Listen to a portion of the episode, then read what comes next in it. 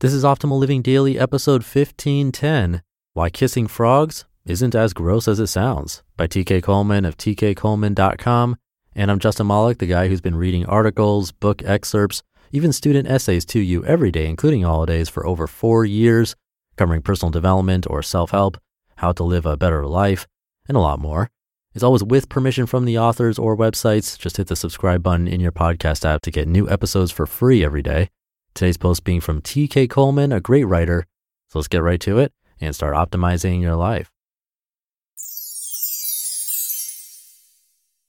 Why Kissing Frogs Isn't as Gross as It Sounds by TK Coleman of tkcoleman.com. Waiting for your life to improve before you choose to be happy would be like the princess waiting for the frog to turn into a prince before she kissed it. I'll really live life once it becomes lovable, we think but you have to love your life until it becomes livable. Of all exercises, waiting on happiness seems to be the most futile.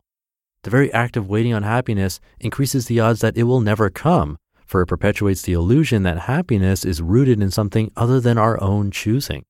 If we are lucky enough to find something or someone to make us happy, our moment of satisfaction is quickly replaced by yearning for more. As a way out of this emotional rat race, many wise teachers have advised us to be content. In a recent post, I offered my two cents on the power of contentment. Today, I'd like to revisit that topic with the hope of adding clarity to the original discussion. I hope you enjoy. Contentment and creativity. Life gives us two options. Number one, you can be happy after you get the things you want. Number two, you can be happy while you pursue the things you want. For most of my life, I was afraid of approach number two. I've always relied on using approach number one as a motivational tool. Deliberately depriving myself of happiness as a way of motivating myself to work harder was my modus operandi. Punishing myself with misery and self loathing for failure of any kind was my surefire way of keeping myself from being content with a second rate lifestyle. I've always cringed at the phrase, be content.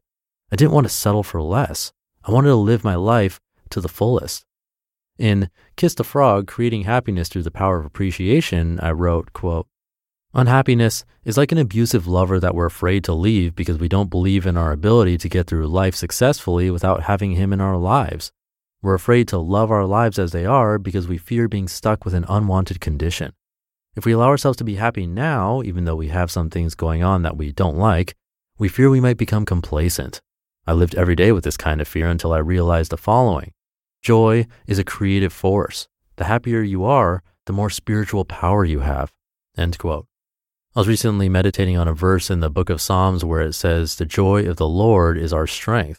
Strength refers to power, life force, or energy. Scientifically, it is defined as the capacity to produce an effect. The psalmist is implicitly stating that his ability to accomplish goals, materialize visions, and manifest desires is inseparable from his connection to joy. This is the total opposite of the conventional motivate yourself with unhappiness strategy. Feeling good is the path of least resistance. When you look at happiness as a causative element, you begin to see that there are two reasons to feel good. One, being happy feels better than being unhappy. And two, being happy puts you into a mental and spiritual state that makes it far more likely that you will succeed in creating the results that matter most to you. I've had people ask me questions like, yeah, but what if I don't have any money? My response is if you only had two choices, does it feel better to be A, broke and unhappy, or B, broke and happy. Everyone always chooses B, but there's usually a modicum of hesitancy. Why? The fear of getting stuck. Choosing B seems like being okay with not having money. That's precisely why it is so important to think about happiness as a causative force and not merely an emotional sensation. Kissing the frog isn't about being happy with the stuff you don't like. It's about being happy and not letting the stuff you don't like rob you of your right to continue being happy. You don't have to force the force. You should never force yourself to feel happy about what you hate. If your definition of contentment means being happy with anything less than what you were created for, then I encourage you to throw that understanding of contentment right out the window. True contentment is about adjusting your focus so your attention is not oriented around what you hate. When you focus on what you love, you always feel good. When you shift your attention away from what you do not want towards what you do want, you feel better. The better you feel, the more control you possess over the things you really are able to control. Esther Hicks says it this way, quote, The fastest route to where you want to be is found by making peace with where you are. End quote. Feel the difference between I want that because this stinks versus I want that because the thought of that feels good to me. When we can love what we want without condemning where we are, it becomes fun to dream, and that's when the magic really happens. I see royalty in your future. In fact, it's standing in front of you right now a prince disguised as a frog, a beautiful life masquerading as a mediocre one. Go ahead and show yourself and your life a little love right now. Watch and see what happens. Then let me know how it goes. You just listened to the post titled Why Kissing Frogs Isn't As Gross as It Sounds by TK Coleman of tkcoleman.com. One of the best things you can do for your kids is to teach them how to manage money. And this should be started when they're little. And that's why I'm so excited to tell you about the sponsor of today's episode, GoHenry by Acorns, the smart debit card and learning app for kids 6 to 18. GoHenry helps kids learn about all things money, earning, spending, saving, budgeting, and so much more. You can even track their chores and pay their allowance right in the GoHenry app. And with their GoHenry debit card, they can put their skills to use in the real world.